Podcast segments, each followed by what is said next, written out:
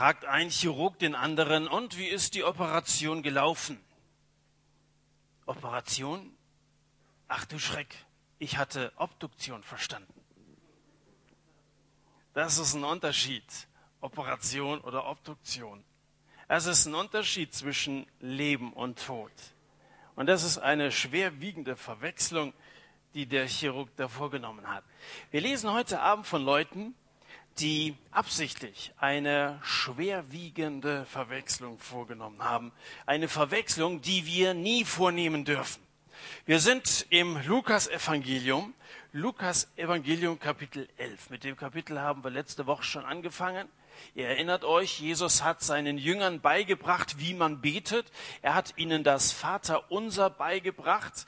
Es ist eine gute Art, Gott anzubeten, ihm Anliegen vorzubringen, Anliegen, die ihn selber als Gott betreffen und Anliegen, die uns betreffen. Und jetzt von Vers 14 an, da kommt der Text, der uns heute Abend beschäftigen soll. Also, wenn ihr eine Bibel habt, Lukas Kapitel 11 ab Vers 14. Und er, Jesus, trieb einen Dämon aus, der stumm war. Es geschah aber, als der Dämon ausgefahren war, redete der Stumme und die Volksmenge wunderte sich.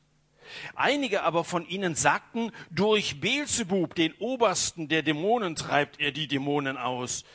Andere aber versuchten ihn und forderten von ihm ein Zeichen aus dem Himmel. Da er ihre Gedanken wusste, sprach er zu ihnen, jedes Reich, das mit sich selbst entzweit ist, wird verwüstet und Haus gegen Haus entzweit stürzt ein. Wenn aber auch der Satan mit sich selbst entzweit ist, wie wird sein Reich bestehen? Denn ihr sagt, dass ich durch Beelzebub die Dämonen austreibe. Wenn aber ich durch Beelzebub die Dämonen austreibe, durch wen treiben eure Söhne sie aus? Darum werden sie eure Richter sein. Wenn ich aber durch den Finger Gottes die Dämonen austreibe, so ist also das Reich Gottes zu euch gekommen. Wenn der Starke bewaffnet seinen Hof bewacht, so ist seine Habe in Frieden. Wenn aber ein Stärkerer als er kommt und die ganze Waffenrüstung wegnimmt, auf die er vertraute, dann verteilt er seine Beute. Der Teufel, um den es hier ja versteckt irgendwie in diesem Text geht, der Teufel ist der Feind Gottes. Und da er an Gott nicht herankommt, deswegen lässt er seine Wut an uns Menschen aus. An so einem armen Typen wie dem hier, der stumm war, der behindert war, weil ein Dämon ihn irgendwie besetzt hatte. Der Teufel lässt seine Wut an uns Menschen aus und das ist eine Erfahrung, die du vielleicht auch schon gemacht hast, dass du Dinge möchtest, aber irgendwie nicht auf die Reihe kriegst und dass du Gutes tun willst, aber immer wieder irgendwie diese bösen und finsteren und sündigen Gedanken in dir hochkommen. Das ist wie eine Frau, die wütend ist auf ihren Mann, die nimmt sein Bild aus dem Rahmen, wirft es auf den Boden und trampelt darauf herum. Der Teufel, er hat sich uns das Bild Gottes vorgenommen. Er trampelt auf uns herum, weil er an Gott nicht herankommt. Und hier hatte so ein Stinkedämon diesen Mann besetzt. Er hat ihm Ohren und Mund zugeschlossen, klack, besetzt. Ja? Und auf diese Art macht der Teufel seine schmutzigen Geschäfte. Das ist ja ein kluger Taktiker. Der Teufel, der geht ja nicht irgendwie dumm oder plump vor, sondern das ist sehr geschickt, was er hier macht diesen Mann taubstumm zu machen. Warum ist das besonders taktvoll im Sinne von geschickt? Nun, die stärkste Waffe gegen den Teufel ist das Wort Gottes. Also Jesus hat sich mit dem Wort Gottes gegen den Teufel zur Wehr gesetzt im vierten Kapitel des Lukas-Evangeliums. Da kommt er in der Wüste an Jesus heran und er versucht ihn mit blumigen Worten irgendwie auf seine Seite zu ziehen und jedes Mal entgegnet ihm Jesus, es steht geschrieben, es steht geschrieben, es steht geschrieben. Die Waffe gegen den Teufel, den, die Jesus einsetzt, ist das Wort Gottes. Gott hat gesagt. Und am Ende in diesem Text in Lukas 4 zieht sich der Teufel für eine Zeit zumindest zurück. Und Paulus schreibt, gegen den Bösen nehmt das Schwert des Geistes, das ist Gottes Wort. Das Wort Gottes, liebe Leute, deswegen beschäftigen wir uns immer mit dem Wort Gottes, ist die stärkste Waffe gegen den Teufel. Und wenn einer taub ist, so wie dieser Mann, der vom Teufel taub gemacht wurde, dann kann das Wort Gottes ja nicht an ihn herankommen. Kann dieses Schwert, von dem Paulus schreibt, nehmt das Schwert im Kampf gegen diese finsteren Mächte, das Wort Gottes nehmt es, dann kann es eben nicht eindringen in diesen Mann, weil die Ohren sind ja zu. Es ist ja alles klack besetzt, zu. Und deswegen ist es sehr geschickt vom Teufel, was er hier mit diesem Mann gemacht hat. Doch der den Mann besetzt hat, Jesus unterschätzt. Denn Jesus kann alles. Jesus kann. Es gibt nichts, was Jesus unmöglich wäre. Und deswegen fängt dieser Text ganz schlicht an und sagt, er trieb einen Dämon aus. Klingt sehr einfach, aber das ist die Allmacht Gottes. Er trieb einen Dämon aus. Und als der Dämon ausgefahren war, redete der Stumme und die Volksmenge wunderte sich. Ich weiß nicht, ob du über solche Texte noch staunen kannst. Die Leute jedenfalls, die das live miterlebt haben, die waren außer sich. Sowas haben sie noch nie erlebt. Also das ist so ein Bibelwort und jede Woche beschäftigen wir uns hier mit solchen Evangelientexten und irgendwie hat man sich daran gewöhnt, Jesus kann Kranke heilen. Aber das ist eine Sensation. Die Leute wunderten sich. Vor Jesus müssen die Teufelsgeister den Schwanz einziehen. Dass sich die Leute über das Wunder Jesu wundern, das wundert uns nicht, denn Wunder wären keine Wunder, wenn sie nicht ins Staunen versetzen würden. Die wundern sich. Die Leute erleben die Kraft des Wortes Gottes und die erkennen, dass hier etwas Unbeschreibliches geschieht. Und deswegen können sie sich nicht einkriegen vor Freude und vor Erstaunen über diesen Wohl- und Wundertäter. Und die Geschichte, die wir hier gelesen haben, mit dem wir es heute Abend zu tun haben, das ist eine frohe Botschaft. Die Leute, ich glaube, die Volksmenge, sie freuten sich.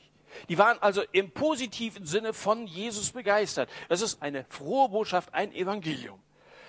Jener Quälgeist hatte den Körper dieses Mannes wie ein Haus eingenommen und besetzt und auch beschädigt. Der war behindert, der war taubstumm. Er hat es besetzt und beschädigt, also einfach so sich da breit gemacht und kaputt gemacht, als wenn es ihm gehören würde, aber ruiniert. Und Jesus, und das ist die frohe Botschaft, er hat befreit. Klack, aus besetzt wurde frei. Der Mann war frei, der Mann war gesund und er konnte wieder reden und er konnte wieder am normalen gesellschaftlichen Leben teilnehmen. Und die Beschädigung, die hat Jesus der Heiland rückgängig gemacht, sodass er dauerhaft wieder wie ein ganz normaler Mensch äh, äh, äh leben konnte. Also Preis sei Jesus dem Sieger. Preis sei Jesus dem Sieger. Du bist groß, haben wir eben gesungen. Er ist wirklich groß. Er ist, er ist erhaben über alle Mächte. Nun, der Teufel mag vielleicht nicht deinen Körper, aber dein Herz besetzen und beschädigen. Vielleicht kannst du es nachvollziehen, weil ich vorhin gesagt habe, dass du Dinge gerne tun möchtest, aber sie nicht auf die Reihe kriegst. Du hast dir schon hundertmal irgendeine bestimmte Sache vorgenommen und möchtest gerne als ein Jünger Jesu unterwegs sein und auch als ein solcher erkannt werden, aber irgendwie kriegst du es nicht hin. Und vielleicht ist es sogar so, dass er dein Herz nicht nur besetzt, sondern auch beschädigt hat dass da Verletzungen sind und dass du, dass du irgendwie in deinem Inneren krank bist und auch merkst, dass was nicht in Ordnung ist, aber keine richtige Lösung weißt, wie du da rauskommen sollst. Der Teufel, er bringt mit Vorliebe Sünde und Süchte und Stumpfsinn und Stinkereien ins Innerste unseres Lebens, unseres Herzens hinein und macht kaputt. Das ist seine große Absicht, zu zerstören. Das ist alles, was er will. Aber wenn Jesus ihn aus dem Körper zu vertreiben weiß, glaubst du nicht, dass er auch aus einem Herzen zu vertreiben weiß? Dass er dein Herz frei machen kann und Licht in dieses Dunkle hineinbringen kann? Jesus kann, selbstverständlich. Preis sei Jesus dem Sieger. Und so wie Jesus den Teufel aus dem Körper und aus dem Herzen eines Menschen vertreiben kann, wird er ihn auch eines Tages aus der Welt vertreiben. Preis sei Jesus dem Sieger. Sagen wir das mal zusammen. Preis sei Jesus dem Sieger. Nochmal. Preis sei Jesus dem Sieger. Er wird eines Tages, so wie er ihn hier im Kleinen ausgetrieben hat, ihn aus der Welt heraustreiben und das hat etwas mit dieser Bitte zu tun, die Jesus hier in diesem Kapitel geäußert hat. dein Reich komme. Breite du deine Herrlichkeit aus. Bring Licht in das Dunkle hinein. Er ist der Sieger über alle finsteren Mächte. Und selbst in der Gegenwart, wo das eben noch nicht vollendet ist und das Reich Gottes noch nicht vollkommen unter uns spürbar, erlebbar ist, selbst in der Gegenwart sind wir schwachen Leute in der Lage, mit Christus in uns dem Teufel zu widerstehen. Der Zahnstocher gegen den Zehntonner. Das Dreirad gegen die Dampflok. Also wir eigentlich sehr schmächtigen und wir wissen ja, wie, wie schwach und wie, wie wie fehlbar wir sind. Wir sind mit Christus in uns in der Lage zu bestehen. Was macht Gott? Er zündet den Zahnstocher wie so ein Streichholz an. Und er macht uns zu Lichtern in der Welt, so dass die Dunkelheit zurückweichen muss. Durch das Werk Gottes in uns wird der Teufel zu einem Flüchtling, der sein Krempel zusammenpacken und ausziehen muss. Durch das Werk Gottes in uns, was er in Christus, in dir, wenn du mal dich auf Jesus eingelassen hast, angefangen hat, wird der Teufel zu einem Flüchtling. Da kann man nur staunen. Da kann man nur staunen, so wie die Leute damals gestaunt haben. Man kann sich darüber freuen und man kann von Herzen aufrichtig Lieder singen, wie wir es vorhin gemacht haben und auch nachher noch machen werden. Das allerdings ist nur eine von insgesamt drei Reaktionen auf dieses Ereignis hier. Einmal heißt es, die Leute staunten darüber. Eine zweite Reaktion ist diese. Einige meinten, die Dämonen bekämpfen, die sie hier so bühnenreif gerade miterlebt hatten, die gehe nicht mit legalen Mitteln zu. Also die verwendeten Pestizide sind nicht zugelassen. Jesus hat sich irgendwie nicht so an die EU-Norm gehalten oder so. Und dann sagen sie, Moment einmal, durch Beelzebub, den Obersten der Dämonen, treibt er die Dämonen aus. Das geht nicht mit rechten Dingen zu. Jesus, da verwendest du Mittel, die sind nicht legal.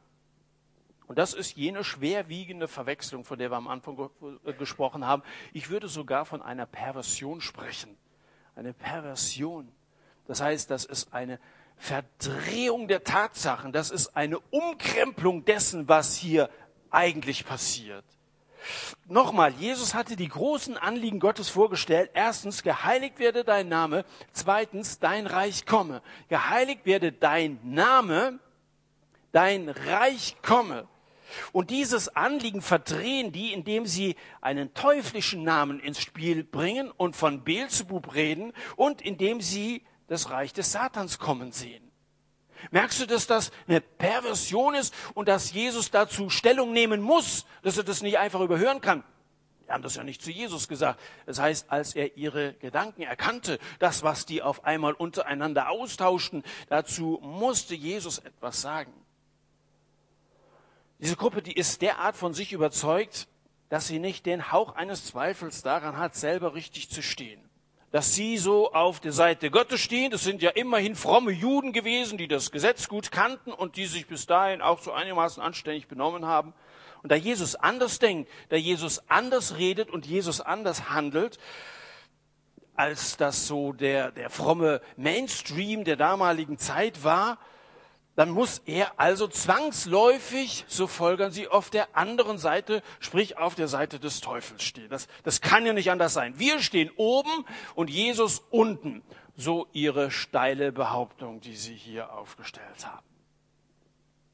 Was verbirgt sich eigentlich hinter diesem Namen Beelzebub? Also kommt uns ja sonst in der Bibel gar nicht unter. Deswegen mal ganz interessant, was ist denn mit dem überhaupt gemeint? Also mit dem Namen wird durchaus im Alten Testament, zumindest mit einem ähnlichen Namen, eine Gottheit, eine Gottheit der Philister bezeichnet. Also, wenn dich interessierst, guckst du mal in 2. Könige Kapitel 1 Abvers 2, da wird ein Beelzebul beziehungsweise ein Baal-Zebul ein paar Mal erwähnt. Und da kommt dieser Name ganz offensichtlich her. Baal, das ist so ein eine Gottheit, ein Götzen unter den Philistern und er hatte noch so einen Beinamen, Baal Zebul, heißt erhabener Fürst. Und Baal Zebub ist einfach eine Veralberung des Ganzen. Das ist ein Schandname, so ein Spottname. Baal Zebub wird übersetzt mit Herr der Fliegen. Baalzebub, der Herr der Fliegen. Da macht man also aus einem Fürsten, der Philister, macht man was ganz Kleines, über das man lachen kann, das lächerlich ist. Baalzebub, eine Schandname, ein Beiname dieses Gottes, dieses Götzen Baal, der in der frühjüdischen Zeit zum Inbegriff des Götzen überhaupt wurde, zum, zum Anführer wieder göttlicher Mächte. Übrigens, in der Zeit der Hexenverfolgung, das war so das 14. bis 17. Jahrhundert, da wird plötzlich der Begriff Belzebok eingeführt. Das ist eine Umdeutung des Ganzen, nochmal eine Umdeutung und geht auf die Vorstellung zurück, dass der Teufel Hörner hat und irgendwie so einen Ziegenfuß hat und einen Schwanz hat, wie so ein Ziegenbock. Darauf äh, kommt also diese Vorstellung oder daher kommt diese Vorstellung. Diese Boxgestalt hat sich ja in den Köpfen bis heute gehalten. Den Teufel gibt es, aber diese Boxgestalt, die gibt es nicht. Und die Dämonen gibt es. Also nicht falsch verstehen, dass ich jetzt sage, das ist ja nur ein Name oder ein Begriff für das Böse oder so. Ich bin überzeugt davon, dass es diese finsteren Mächte, dass es Dämonen gibt. Aber Beelzebub, das ist eben nur der verschandete Name eines nichtigen Götzen und mehr erst einmal nicht. Also die konstruierten so einen Oberdämon Beelzebub, eine von stinkenden oder stinkendem Mist angeflogene Ziege, äh, angezogene. So. Sie selber meinten, hohe Tiere zu sein. Die nahmen sich selbst sehr wichtig. Und im Vergleich dazu, sagen sie, ist der Teufel so eine Scheißhausfliege. Und das kann man natürlich machen. Man kann den Teufel klein machen. Man kann den Teufel irgendwie auch beschimpfen. Man kann ihn und seine Dämonen als Oberstinker und seine Elitefurzer bezeichnen. Kann man machen. Aber, und das will ich mal deutlich an der Stelle sagen, Paulus beachtet den Teufel auf eine ganz andere Art und Weise und bezeichnet ihn nicht so. Er nennt ihn Fürsten dieser Welt. Und Judas in seinem Brief im neunten Vers schreibt, Michael aber, der Erzengel, wagte nicht, als er mit dem Teufel stritt, ein lästerndes Urteil zu fällen. Wenn die Autoren des Neuen Testamentes solche Begriffe wie Fürst der Welt gebrauchen und solche lästernden Urteile über den Teufel vermeiden, dann sollten wir ihn auch nicht einfach so herunterspielen und irgendwelche lästernden Begriffe über den Teufel gebrauchen und auf eine Fliege oder ähnliches reduzieren. Er ist der Fürst dieser Welt. Er ist Regent und das merken wir doch unter uns. Zugegeben, es ist ein unrechtmäßiger Regent, der sich also ein Territorium angeeignet hat, gestohlen hat sozusagen, aber der sich ganz schön in der Welt breit gemacht hat. Und wir sehen, wie stark er ist. Brauchst du nur die Zeitung aufzuschlagen, brauchst du nur in die Schulen und Internate und hinter die Klostermauern zu gucken, dann siehst du, dass der Teufel überall irgendwo Zugriff hat und eindringt und kaputt macht und pervertiert, umdreht und umkrempelt. Wir sehen, wie stark er ist und wir spüren selber, wie stark er ist in unserem eigenen Inneren, wenn wir ehrlich sind. Der Teufel nimmt Gefangene, er bindet sie mit Pornosucht, mit Ehebruch, mit Geiz und Hass und Neid und hält Menschen fest. Ich rede mit Leuten, habe ich den Eindruck, dass es mit einem Seelsorgegespräch nicht getan ist. Weil der Teufel so, so viele Fäden um die Beine und Arme und so weiter gesponnen hat, dass Leute irgendwie wirklich gefangen sind, bewegungsunfähig sind. Der ist keine Stubenfliege, die man einfach mal so vertreiben kann, sondern der ist Herrscher, Fürst, der Leute unterdrückt, der in Sünde führt, in Verzweiflung, Angst und Sorge. Und alleine hätte der Zahnstocher gegen den Zehntonner überhaupt nicht die geringste Chance. Aber wir haben Jesus. Und Jesus ist Sieger. Jesus ist der Stärkere. Am Ende dieses Textes heißt es, wenn aber ein Stärkerer kommt, jetzt, jetzt reden wir von Jesus. Jesus ist der Sieger und der Teufel ist der Verlierer. Seitdem Jesus am Kreuz für uns gestorben ist, muss der Teufel sich beeilen, irgendwie noch so seine Ernte einzufahren, denn viel Zeit hat er nicht mehr und das weiß er ganz genau, nachdem Jesus die Tür zum Himmel aufgestoßen hat. Er ist in den Himmel gegangen, hat die Tür offen gelassen, damit Menschen reinkommen können.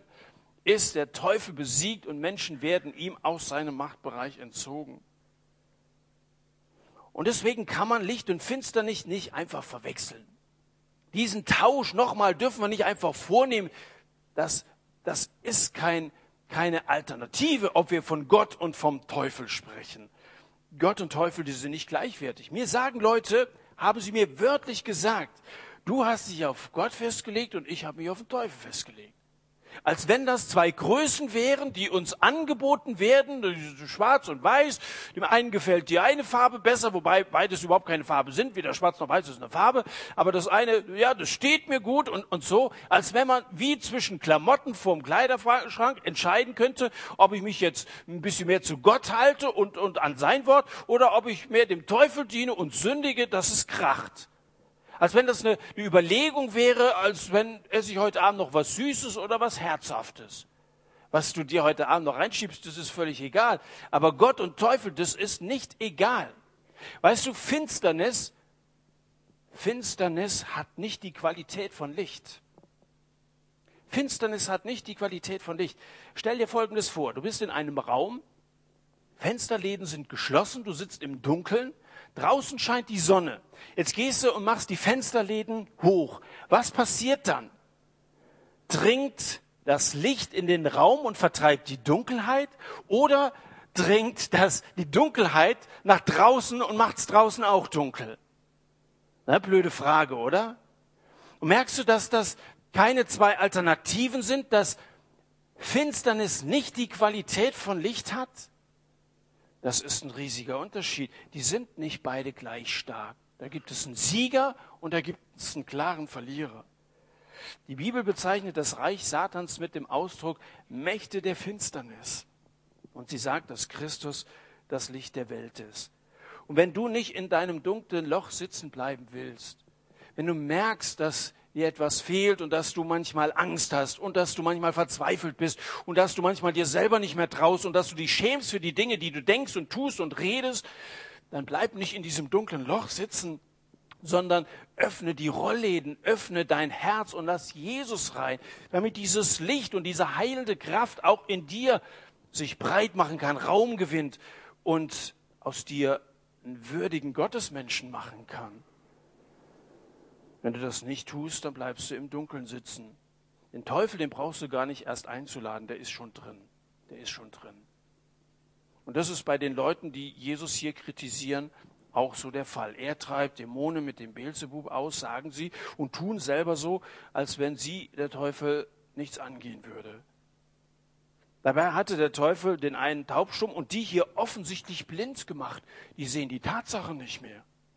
Und selbst Leute, die fromm daherkommen, sitzen im Dunkeln, wenn sie das Licht von Jesus nicht haben. Da kannst du religiös sein, da kannst du, kannst du dich noch so sehr anstrengen, irgendwie ein guter Mensch zu sein. Ohne Jesus sitzt du im Dunkeln. Pseudogläubige, die im Namen der Religion Kriege führen, die tun so, als hätten sie mit dem Teufel nichts zu tun. Oder religiöse Leute, die über Jahrzehnte hinweg hinter Klostermauern Kindesmissbrauch und andere Schweinereien treiben. Die tun so, als hätten sie mit dem Teufel nichts zu tun. Angesichts solcher Verbrechen müsste die Sonne schwarz werden. Da sage noch einer, es würde den Teufel nicht geben. Sagt man ja heute so, das ist allenfalls irgendwie so ein Symbol für das Böse oder so. Die Theologie des Mittelalters hat die Welt voller Teufel gesehen. Luther hat auf der Wartburg sogar das Tintenfass nach dem geworfen. Vielleicht hast du mal im Geschichtsunterricht, vielleicht hast du mal eine Klassenfahrt hingemacht, hast den Fleck gesehen. Er hat das Tintenfass nach, nach dem Teufel geworfen.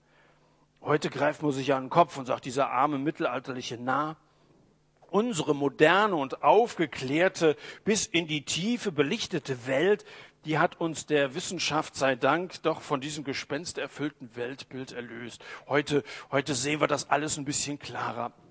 Oder, oder bleibt dir so ein Satz im Hals stecken, weil wir in unserer Welt, in der alles drüber und drunter geht, ahnen, was Luther gesehen hat und was wir ver verlernt haben zu sehen. Wir ahnen doch, dass es diesen Teufel gibt, der dahinter steckt und alles kaputt macht und uns zu seinen Sklaven machen will. Das ist nicht gesagt, dass das, was man nicht sieht oder das, was man verlernt hat zu sehen, auch in Wirklichkeit nicht da ist. Ich glaube, die haben damals im Mittelalter manches klarer gesehen, als wir das heute sehen durch Verdrängung, durch Ablenkung, durch, durch Harmonisierung der, der Gesellschaft und so weiter. Da kann man so manche biblische Wahrheit, auch wenn sie unbequem ist, einfach so ein bisschen hinten anstellen oder ganz, ganz ausschleichen. Das braucht man heute alles nicht mehr so ernst zu nehmen, sagt man. Durch Beelzebub treibt er die Dämonen aus. Das ist ja eine Aussage, die lässt sich leicht sagen und es klingt auch irgendwie nachvollziehbar. Klingt gut, oder? Er Jetzt haben wir's, also die Lösung. Jesus, der ist eigentlich mit dem Teufel im Bund und deswegen kann er solche Phänomene machen. Es, es klingt so intelligent, was die hier sagen. Genauso wie man sagen kann, Gott gibt's nicht. Das lässt sich so leicht aussprechen. Wenn es einen komplizierteren Begriff gäbe für gibt's nicht, dann würden wir es vielleicht auch nicht so schnell sagen. Gell? Aber das sagt sich so leicht, Gott gibt's nicht. Oder die Bibel ist voller Widersprüche. Da knallst du da so eine Aussage hin und ja, die, die zuhören, die staunen drüber.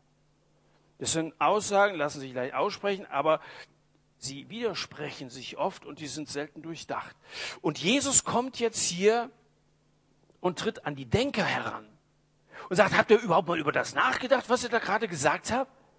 Jesus spricht jetzt mal ihren Verstand an und sagt, Leute, überlegt doch mal. Das kann überhaupt nicht sein. Denkt doch mal ein bisschen logisch. Und dann widerlegt Jesus diese Beschuldigung mit gesundem Menschenverstand. Wenn du glaubst, dass Christen den Verstand abgeschaltet haben oder wenn sie reinkommen, draußen an der Garderobe abhängen, dann irrst du, denn Jesus, er ist sehr, sehr vernünftig in dem, was er hier sagt. Er sagt, der Satan kann doch nicht, kann doch nicht seinen eigenen Untergang wollen. Ist doch nicht so, dass, dass er einen seiner Leute beauftragt, die anderen, die zu ihm gehören und ihm in den Menschen dienen, kaputt macht. Ist doch unmöglich. Der bekämpft sich doch nicht selbst. Wenn aber der Satan mit sich selbst entzweit ist, wie wird sein Reich bestehen? Wo Mann und Frau in einem Haus wohnen, sich aber streitend Vasen und Töpfe an die, an die Köpfe schmeißen, da ist der Haushalt bald ruiniert, oder? Also einen reichen Haushalt, der nicht zusammenhält, der hat keinen Bestand. Uneinigkeit macht kaputt. Und über das Reich des Teufels sagt Jesus, dass es ein einiges Reich ist. Die Dämonen halten zusammen. Wer einen ärgert, ärgert alle. Und wer einen angreift, greift alle an. Der Teufel und seine Helfer ist deswegen so erfolgreich, weil sie so einig sind. Aber, aber, genauso einig ist auch das Reich Gottes so hält das Reich Gottes zusammen. Das heißt, wen der Teufel angreift, der hat auch den, der oben zur Rechten Gottes sitzt, angegriffen. Zu Saulus sagt Jesus, Saul, Saul, warum verfolgst du mich? Paulus hatte ja die Gemeinde, also Männer, Frauen und Kinder angegriffen. Was hat denn das mit Jesus zu tun? Aber Jesus sagt, warum verfolgst du mich? Wen der Teufel angreift, der hat auch den angegriffen, der zur Rechten Gottes sitzt. Und wenn du ein Bürger im Reich Gottes bist, wenn Gott dein König ist, wenn Jesus dein Herr ist, dann kannst du sicher sein, dass wenn der Teufel dir irgendwie versucht, zu nahe zu treten, dass er Jesus zu nahe tritt und dass Jesus sehr wohl darauf aufmerksam ist, dass dir nichts passieren wird. Saul, warum verfolgst du mich? Den Saul, den hat's ja da vom Pferd geworfen und der ist gehindert worden, der Gemeinde weiterhin etwas zu tun. Also der Herr in seiner Gnade, Gott wacht über dir, wenn du zu ihm gehörst. Das Reich Gottes hält zusammen. Gott hält zu dir. Die Engel halten zu dir. Und wir als Christen sollten zueinander halten. Und dann sind wir stark mit Gott, dem Stärkeren auf unserer Seite. Da brauchen wir uns vor dem Teufel und seinen Dämonen und allen Angriffen und Versuchungen nicht ins Hemd zu machen. Und dann gibt es noch eine dritte Gruppe hier in diesem Text. Die hatte allerdings ganz andere Erwartungen. Andere aber versuchten ihn und forderten von ihm ein Zeichen aus dem Himmel. Also das habe ich nicht verstanden, als ich das gelesen habe. Die haben doch gerade ein Wunder erlebt. Da heißt es doch, die Volksmenge staunte darüber. Da war einer, der war offensichtlich bekannt, war behindert, konnte nicht hören und nicht, nicht reden. Also hier steht stumm. Übrigens im Griechischen heißt das taubstumm. Da wird nicht der große Unterschied gemacht. Wenn einer hören kann, kann er auch nicht reden normalerweise. Und das haben sie mitgekriegt. Und dann staunen sie darüber. Und jetzt kommen sie, Jesus, tu doch mal ein Wunder. Ja, was ist denn das gerade gewesen? Aber so Leute gibt es.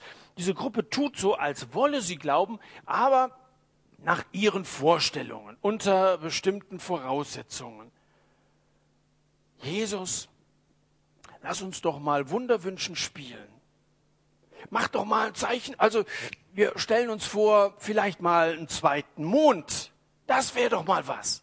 Und übrigens, Jesus, wenn du mal so als Zauberkünstler eine kleine Show abziehen würdest oder ein bisschen Wahrsagerei betreiben würdest, dann würde es wahrscheinlich noch viel mehr Leute geben, die an dich glauben. Die wollen Jesus belehren, welche Art von Wundern hilfreich sind und welche nicht. Übrigens, eine Clownsnase würde dir auch ganz gut stehen.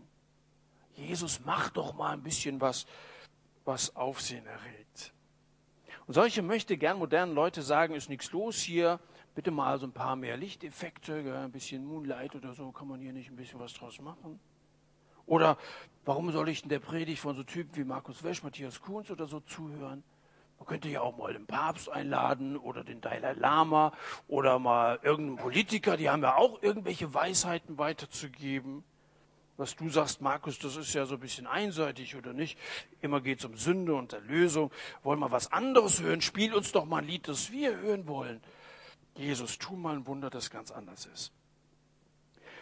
Und da der moderne Theologe von heute auf genau solche Forderungen eingeht, hört man in unseren Kirchen und Gemeinden Begriffe wie Himmel und Hölle und Satan und Weltgericht nur noch sehr, sehr selten.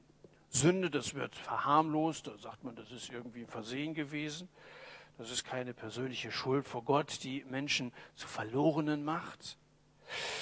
Ich will das jetzt nicht so von oben herab sagen und sagen, also das, was wir machen, das ist hier richtig, das ist also die bibeltreue Predigt und, und in allen anderen Kirchengemeinden. Das will ich nicht von oben herab sagen. Mir tut es im Herzen weh, wenn das Wort Gottes irgendwie reduziert wird und wenn irgendwie auf so einen allgemeinen Mainstream eingegangen wird und gesagt wird, das kannst du heute nicht mehr so hart sagen und so weiter. Man muss sich irgendwie so von hinten an die Leute heranschleichen oder so. Meine Erfahrung ist, wenn man das Wort Gottes klar sagt, dann wird es auch klar verstanden. Und gerade so in der Jugendevangelisation, ich bin ja nun gerade so im Sommer viel im ganzen Land unterwegs, dann, dann sehnen sich viele junge Leute, die das Evangelium von Jesus nicht kennen, nach der Wahrheit, dass man es ihnen sagt und dass es, dass es da schwarz-weiß gibt, dass es Licht und Dunkelheit gibt. Und in dieser Grauzone, da kann sich doch keiner orientieren wenn man nicht davon redet, dass Menschen ohne Jesus verloren sind und dass sie mit Jesus errettet sind und dass sie diesen Rettungsanker brauchen für ihr Leben. Dann können Leute auch erlöst werden. Aber wenn man so drum herum redet um den ganzen Brei, dann hilft es niemandem, niemandem. Biblische Bücher wie Jeremia, Amos und so weiter, die Gerichtsdrohungen enthalten. Da gibt es schon Texte in der Bibel, die einen ganz schön aufschrecken können die verschwinden im Giftschrank rücksichtsvoller Pastoren. Aber wie gesagt, das will ich nicht. Ich könnte heulen, wenn ich drüber nachdenke, dass viele suchen, aber deswegen nicht finden, weil man es ihnen einfach nicht sagt und die Repräsentanten der Kirche irgendwie die Wahrheit verdrehen. Wenn ich hier sonntagsabends stehe, dann fühle ich mich ganz einfach nur dem Wort Gottes verpflichtet. Das sind ja nicht meine Ideen, die ich hier weitergebe oder die anderen, die hier vorne stehen. Und uns ging es hier nie um eine Show oder irgendwelche Lichteffekte, obwohl das schon schön aussieht. Aber ich will einfach nicht predigen, was den Leuten im, im Ohr kitzelt. Hört mal folgendes Zitat. Man versichert uns dauernd, die Kirchen seien darum so leer, weil die Prediger zu viel Gewicht auf die Lehre legten, auf das langweilige Dogma, wie man zu sagen pflegt. Man lasse mich einmal sagen, dass genau das Gegenteil wahr ist. Es ist die Vernachlässigung des Dogmas, die die Predigten so langweilig macht. Das ist eine schöne Aussage. Und wisst ihr, wer, wer diese Sätze gesagt hat? Die Sätze stammen von der bekannten englischen Krimi-Autorin Dorothy L. Sayers, das heißt einer Fachfrau in Sachen Langeweile und Spannung. Eine Krimi-Autorin, die versteht was davon, was wirklich langweilig und was wirklich ergreifend ist. Und das Evangelium von heute Abend, das ist ja alles andere als langweilig. Schaut, Jesus kann den Teufel nicht leiden. Darum treibt er ihn aus. Und der Teufel kann Jesus nicht leiden. Darum brachte er ihn durch Menschen ans Kreuz, um ihn aus der Welt rauszukicken. Aber das ist ihm nicht gelungen. Und gerade am Kreuz hat Jesus dem Teufel den schwersten Schlag versetzt. Das ist doch keine langweilige Geschichte, wenn Jesus, der Gottessohn, in diese Welt kommt und alle finsteren Mächte besiegt, als er am Kreuz für uns stirbt, völlig unerwartet sieht aus wie ein Versager, der da wie ein Verbrecher verblutet und in Wirklichkeit lässt er stellvertretend für sündige Menschen sein Leben Er bezahlt mit seinem Leben, wo wir zahlungsunfähig sind vor Gott und macht damit den Weg frei, damit wir erlöst werden können. Das ist doch nicht langweilig. Jesus kam ja nicht nur, um vereinzelte Dämonen von irgendein so paar armseligen Kreaturen wie diesem Mann hier zum Teufel zu jagen, sondern Jesus kam, so steht es in 1. Johannes 3, hierzu ist der Sohn Gottes offenbart worden, damit er die Werke des Teufels vernichte. Jesus kam, um kaputt zu machen, was der Teufel in dir anstellen will. Er kommt, um mit seinem Licht die Dunkelheit auszutreiben, damit du froh werden kannst, damit du frei werden kannst, damit du den Sinn in deinem Leben entdeckst, eine Perspektive bekommst, ein menschenwürdiges Leben führen kannst. Und darum wollen wir Gott in seiner Gnade von Herzen danken und uns nicht beschweren, wenn uns der Teufel manchmal ärgert, bis zu dem Zeitpunkt, wenn er in den Abgrund der Hölle geworfen wird. Das Urteil über den Teufel ist seit Golgatha längst gefällt, auch wenn noch nicht vollstreckt. Deswegen muss der Teufel fieberhaft arbeiten, weil er weiß, er hat nur noch wenig Zeit. Er weiß, dass die kurzen Darlehen, die er gibt, sehr bald schon von Gott gekündigt werden. Ich komme schon zum Schluss zu dem, was ich über diesen Text von heute Abend sagen will. Vers 22, wenn der Starke bewaffnet seinen Hof bewacht, es ist der Starke. Jesus spricht auch nicht von einer Fliege oder so. Wenn der Starke, damit meint er den Teufel, den Hof bewacht, also der Fürst dieser Welt, versucht irgendwie sein Reich zusammenzuhalten, aber ein Stärkerer als er kommt und ihn besiegt, so nimmt er seine ganze Waffenrüstung weg. Das heißt, dann ist er plötzlich unfähig, dann hat die Biene keinen Stachel mehr. Die sieht zwar irgendwie immer noch aus wie eine Biene, aber die ist nicht mehr bedrohlich. Und, und, und so ist das. Also er nimmt ihm seine Rüstung weg und die Beute, die verteilt er. Jesus ist der Sieger. Und Paulus sagt mir in 1. Korinther 15, wo ist, o Tod, dein Stachel? Das ist doch schön ausgedrückt. Das ist wie eine Wespe. Also kann man sich im Winter schlecht vorstellen. Versetzt euch mal in August. Eine Wespe, die keinen Stachel mehr hat. Die kannst du rumkriechen lassen und so, die tut dir nichts. Und vielleicht haben wir manchmal in dieser Welt Angst vor, vor Sünde und Versuchung und so weiter und so fort. Aber die ist besiegt. Und selbst der Tod, selbst der Tod, davon spricht Paulus da. Wo ist so Tod dein Stachel? Wo ist so Tod dein Sieg? Kann uns als Gottes Kinder nichts mehr anhaben. Wenn du dich Jesus anvertraust, Jesus hat den Tod besiegt, er hat den Teufel besiegt, er hat die Sünde besiegt, als er für dich am Kreuz gestorben ist. Deswegen lasst uns Gott, dem Stärkeren, von Herzen danken. Auch jetzt in den Liedern, die wir zusammen singen. Da steht Gott im Mittelpunkt, sein Sohn Jesus im Mittelpunkt. Um ihn soll sich's jetzt drehen. Lasst, dem Gott den Stärker, lasst uns Gott dem Stärkeren danken, dass er uns seinen Sohn vorausgeschickt hat, dass er sein Wort hinterlassen hat, dieses Schwert, von dem Paulus spricht, damit die Werke des Teufels zerstört werden und sein Reich komme. Damit sein Reich komme. Ich würde mir wünschen, dass wenn wir jetzt gleich die Lieder singen und wir dann, das wird die Angelika noch sagen, das Mikro wieder hinlegen und ab und zu Leute nach vorne kommen, dass auch mal welche kommen, um einfach nur mal ein Gebet zu sprechen Schön, wenn er aus eurem Leben erzählt, von der vergangenen Woche erzählt, das solltet ihr auch weiterhin machen. Aber lasst uns zwischendrin in den Liedern auch immer wieder mal Gott dafür danken, dass er seinen Sohn geschickt hat. Dass wir das Wort Gottes haben, dass wir das dem, dem, den finsteren Mächten entgegensetzen können. Dass Jesus der Sieger ist, der auch dich retten will, der dich frei machen will. Lasst ihn dafür uns loben. Die Leute damals, und damit schließe ich endgültig, die sahen und hörten das Ganze aber sie zogen ihre falschen Schlüsse. Ich schließe und frage, zu welcher Gruppe gehörst du? Die einen waren begeistert, die anderen, die haben Jesus kritisiert und die dritten meinten es besser zu wissen, also mach doch mal was ganz Besonderes. Zu welcher Gruppe gehörst du? Willst du Licht in dein Dunkel lassen und dich bekehren? Oder willst du drüber lästern und glaubst du es besser zu wissen? Du hast die Wahl. Und ich möchte dich herzlich dazu einladen, dass du dich Jesus anvertraust, dass du Licht in dein Dunkel hineinlässt, dass du dich bekehrst und dass du die ganze Sache mit Jesus machst und sagst, heute ist der Tag, 14. März 2010, mein zweiter Geburtstag, da habe ich Jesus in mein Leben hineingelassen. Da habe ich ihm einfach die, die, die, das Angebot gemacht, sich in mir auszubreiten und Herr meines Lebens zu werden, dass das Reich Gottes in mir irgendwie wachsen kann, da bin ich zu einem Kind Gottes geworden. Da bin ich zum Bürger des Himmels geworden. Lass dich auf dieses Angebot, das Jesus dir heute Abend macht, ein. Nimm es an. Das ist deine Chance. Wir haben jetzt wieder so eine Zeit der Stille, wo jeder für sich persönlich beten kann, auf das antworten kann, was dir heute Abend aufgegangen ist, was dich betrifft. Oder vielleicht betest du einfach für deinen Nachbarn oder so, von dem du weißt, dass der noch nicht so richtig Christ ist. Und dann werde ich diese Zeit der Stille wieder mit einem Gebet abschließen.